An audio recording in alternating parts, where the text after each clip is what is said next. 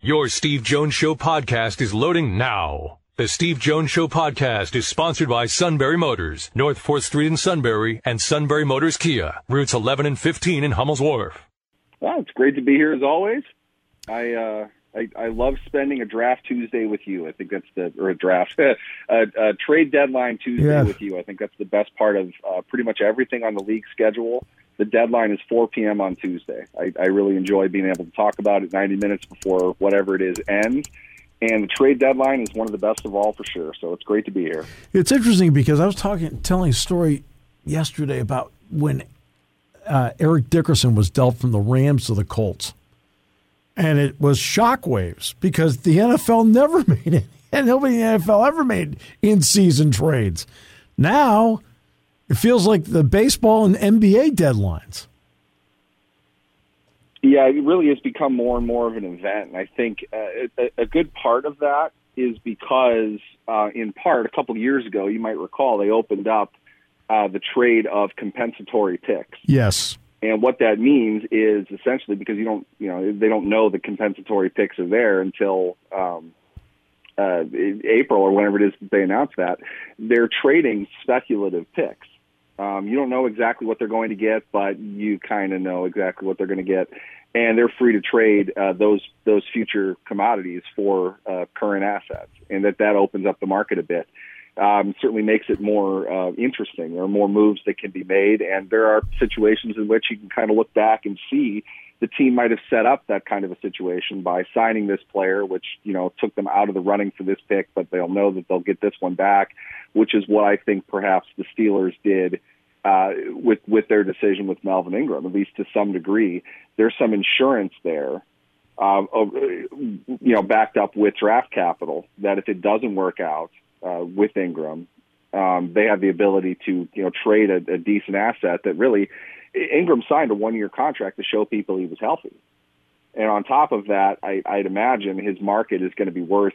I don't think it's unreasonable to say twice as much as the Steelers are paying him if he's healthy and they're in a normal cap year, which they will be. So, if, if anything, I think it was a business decision um, on Ingram's part to say, you guys aren't going to sign me long term. You got the, the $4 million valuation out of me through six games. The trade deadline is now. Sorry, this doesn't look very good, but trade me somewhere that I, I can, you know, get some more film here, try to maximize my value. If this is the direction you're going to go, Alex Highsmith, in my opinion anyway, has played very well uh, the last couple of weeks. He's he's going to take the yeoman's share of the snaps from from here on out, and I think the Steelers know that, which is why they they uh, kind of did Ingram a solid and, and dealt him for something. It doesn't seem like it's much, but you're not going to see um, a whole lot of players. Uh, it, they they have to be Von Miller to to acquire more than like maybe a fifth or a sixth. And six is probably uh, uh, the the typical um, compensation for a trade for a player at the deadline. You, don't see big deals at the deadline like that. That's just not the way the NFL works. But overall, I, I think um, both. I, I think Ingram is definitely more motivated to to want to make a deal as opposed to the Steelers. Right. But Ingram looking out for his future, looking long term, he wants to be in a position to get more film to drive up his value. And this is the part where I, I think is really interesting with all of it. Uh, what Mike Tomlin said at his press conference today, essentially that it, it's you know it, the the the cloud over what are you saying is one year deals in the NFL are really hard because in, in Tomlin's situation, uh, he, he wants volunteers, not hostages. If Melvin Ingram doesn't want to be there, he doesn't want Melvin Ingram there. That Right. that's really just the bottom line. And because the trade deadline comes at or around the middle of the season, that's the only time players have to to try to make some type of in season move for themselves to set himself up for for you know later negotiations. And I think that's really what it was about with Melvin Ingram. I think his situation was very similar to DeSean Jackson uh, in Los Angeles. Uh, it- all of these things kind of lead me to believe that fewer and fewer general managers are going to want to give out one year contracts because really this is going to continue to happen Right. on the player that you would want, the player that has value. They're going to try to set themselves up, and as we've seen, it's getting easier and easier for a player to kind of negotiate his way out of town. And it really kind of the point where a one year contract means nothing. I mean, it, it used to be that coaches were in lame duck status if they had one year left in their contract. Now it's quarterbacks and coaches. It might just be everybody now. Yeah. All right. So Boswell, that was a great play. Boswell uh, with the concussion. Um, so they did sign another kicker today, of the practice squad, right? Yes, uh, Josh Lambo, the the former uh, Chargers and Jaguars kicker. Yeah. Um, yeah. Interesting. The Steelers would want another Jaguars cast-off kicker. That didn't work out so well the last time. Yeah. Uh, unless you unless you want to concede that doing that and then having to release him because he just flat out couldn't kick anymore for some reason uh, is what brought on Chris Boswell to begin with. Now their motivation behind uh, putting Boswell out on the edge and asking him to make an athletic move um, in, in order to score points in the NFL, that's a different story. Right. But for for the most part, um, it, it's precautionary right now. Uh, Mike mentioned that as well. It, he's he's on the practice squad, which is kind of the typical thing to do nowadays. Make sure that they can clear uh, COVID protocols and uh, get on with practice to see uh, what they'll need to do that week. But if Boswell, who is in concussion protocol right now, uh, if he is not able to go, and then it, it seems Josh Lambo, the, the, the talented veteran, um, he's been around for a little while. He's he's a, a solid kicker. Um, I'm not exactly sure why he got released. Um, you never quite know with kickers unless it's you know Josh Scobee, but by and large, um, kickers have a reason um, for for not having a contract. But there are a, a good amount of kickers, and there are only 32 jobs. So it, it, many times you can get a quality kicker um, who, who adjusts well to what you guys do in terms of your special teams and can kick in the stadium in which you're playing most of the time. You, you put that together like they did with Boswell. Uh, you, you got yourself a nice investment. A guy like Lambo, maybe that just didn't work out for him, but um, clearly they were right on that move. They made it about the time you think that they would, and while it doesn't rule Boswell out exactly, um, it, it, it's good to know that they are uh, going to be prepared this week with a backup kicker at least, which is something I think um, they might wanted to think about uh, perhaps the, the previous week a little bit more. Right. Okay. All right.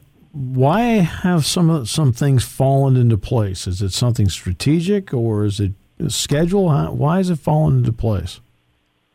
Um, I think that's an excellent question. And to be honest with you, what I see is a, a team that has generally checked the boxes that I thought that it would at this point. They're just maybe doing it a little bit ahead of schedule compared to what I thought. You've heard me say this a thousand times. I, I expected them to be about seven and ten this year. Right. They're a couple weeks ahead of the pace that that would put them on. Now, I'm not giving them, you know, a playoff spot, nine and eight record, ten and seven record. I'm not, I'm not there yet, but the offensive line has gotten progressively better the last four weeks. There are still some problems there. Um, poor Dan Moore, which is what I'm calling him now. I mean, he he got uh, if if he wasn't baptized by fire before, he certainly was on Sunday. And uh, I, you know, really, I, I think he's doing a great job for the situation that they're putting him in. He's not supposed to be in that situation, though. Um, I think Tomlin addressed this to, to some degree as well. I like how he's responding to that, and I really like what they're doing in the run game. We're starting to see them really get after uh, their their opponent. They're playing with a level of confidence that we did not see from them early on in the season. Uh, they're getting better, and it, it's been really fun to watch. We saw they were mangling Cleveland up front on a couple of those drives. Yeah. They did a great job. Um, they outrushed the Browns. If you would have asked me last week who was going to have more rushing yards, I would have laughed. There's absolutely no way the Steelers are going to outrush the Browns, and they beat them pretty handily in that regard. Neither team had huge success on the ground, but Cleveland was way below average, and Pittsburgh was above their average. Um, it, it's it's coming together. I think we're seeing better things from them overall. Um, that was a that just a crazy game. I mean, I don't, I don't know how many times you you put those situations together. I don't know how many times uh, the, the the Steelers, with what they had, pull out a win. But uh, it, it was great to see the heart that they played with. You know, they didn't give up. They had every reason to give up. They they didn't have a field goal kicker in in the second half. They didn't have a, a kickoff guy. Uh, everything bent Cleveland's way, and they they should have been able to make that work. But they Right. get a, a, a timely forced fumble. Um, they make plays on you know critical downs. They they shut them down pretty good on third downs. Uh, I wouldn't have expected that out of the Cleveland team. They gained Cleveland gained like 110 yards in their first two drives. You thought they were just kind of cruising along. They were going to do pretty well. um, Pittsburgh's defense really stepped up and did a great job. The offense uh, made the plays they needed to make. Um, Pat Freiermuth, another player that I was critical of uh, in the off season, he's he's playing above and uh, above board more consistently now. Uh, you can expect more from him in, in all phases of the game. Uh, got a great effort from from Zach Gentry. I would have guaranteed you that that guy wasn't going to do squat this year. I didn't even think he should have been on the roster. I didn't even pick him to make the team. Right. Um, they, they've done an excellent job. I, I would point to coaching. Uh, he's kept the team believing in themselves, and he, he's built up their confidence to the point we're seeing much better play out of them. I think than than what's reasonable. They're not as good as in, in many cases as what they're playing, but they're starting to put stretches of that together, and that that's going to make them better uh, the, the more they get into it. We're still going to see ups and downs. You know, it's still a very young team. Mm-hmm. Um, this is a critical stretch. You know, Bears are not particularly good. The Lions are really not good. Uh, they they they need to go two and zero. Oh. This is, I think, the first time this season you could honestly say they better win both of these games. They will be pretty sizable favorites in both of these games, and they're, they're going to need to finish. Uh, you know, really what they've started right now. And if they do that, though, they've, they've got a pretty good shot at things. You have, you have to like where they're going to be. And your thoughts on the rhythm that we're seeing now uh, from Matt Canada as a play caller? Yeah, I think you know overall we're, what we're seeing is uh, more of that that variation um, than just his script. You know, beyond the, the first 15 plays of the game, they're able to do more deeper into drives. Uh, they ran, uh, you know, the the jet action, the jet sweep motion that they'll run. They ran that in the fourth quarter. I don't think they've really done that to a point this year. It kind of seems like they sort of throw that out and do uh, the things that they typically do that they know the best. Their their playbook has expanded. Um, it's been an offense that they've wanted to get more guys involved. Uh, there was a point I, I think it was funny to me because usually when you scroll through the stats during a game, uh, you see a, a pretty long list of the Steelers' targeted receivers. Ben likes to spread it around. He tries to get everybody some looks early on in the game. This time there were like seven guys that had carries in, in the first half of the game. They're doing a lot of different things that are not necessarily um, foreign to them as a team anymore, but the defense hasn't quite seen a variation of it the way that they did it. That's what experience gives you. And that's what, in, in my opinion, the real talent of a play caller is one who's able to stack uh, different permutations of everything later on. You have to be conscious of what you've called. You have to be conscious of what another team has seen and put in different wrinkles of it, not just during the game, but before it. You have to know that they've seen this look before, so we're going to do this this time, and then come back to this later on, but do this this time. I, I think Canada's done a great job of that up to this point, and really, it, it's not something we've seen a whole lot of uh, from the Steelers' offense in the last couple seasons, probably.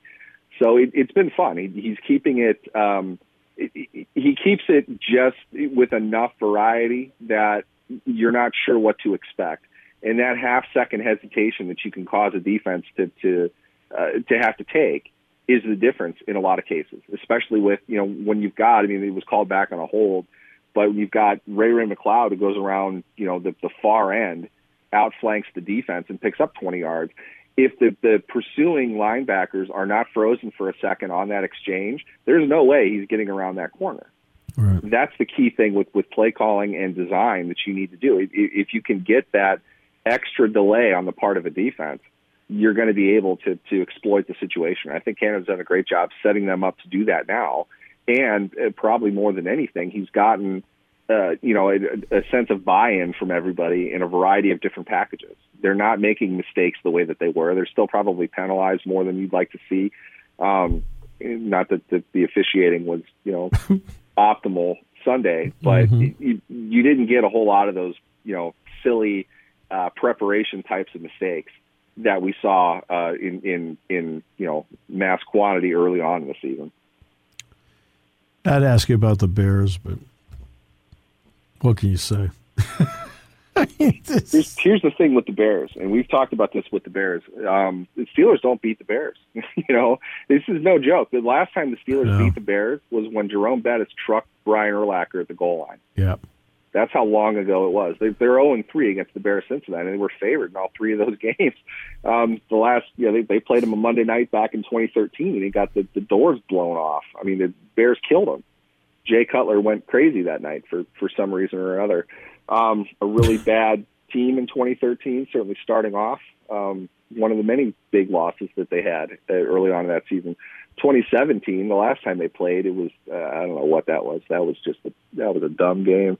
Um, two holding penalties in overtime. Yeah. Uh, Jordan Howard scores a touchdown to win it for for Chicago late. It, Steelers were I think like nine point favorites in that game. Right. Um, and back in what 2009 was an upset as well. Just I, I if I recall, and, and maybe there's somebody out there listening that would know, but if I recall, I think Santonio Holmes dropped like five passes in that game. I seem to remember that. This is you know way back in the day. Um, it, it was it, they they don't play their best against the Chicago Bears. It's that simple. It, it shouldn't be the case uh, every time, but you know, it continues to happen over and over again. This is one of the few teams. I, I, I meant to look this up. I wanted to, to blow you away with my my uh, stat knowing power here, but I don't know how many NFL teams Mike Tomlin has not yet beaten in his career, but I know that Chicago is one of them. There can't be many more than Chicago. Right. So um, it, it's you you hope that they can bring the same type of effort that uh, that they've put out the last few weeks um, and and you know put together a, a nice little run for themselves. Uh, we'll see though. You know, I, I'm not willing to, to just write off any opponent for this team um, this point of the year. Where they are, uh, they're they're going to have to get better in, you know in practice and in the film room um, each day leading into a game. They they're not good enough to write anybody off yet. Well, we never write you off for good reason. You're brilliant. Thank you, sir. Appreciate you very much. Definitely. Thanks for having me, guys.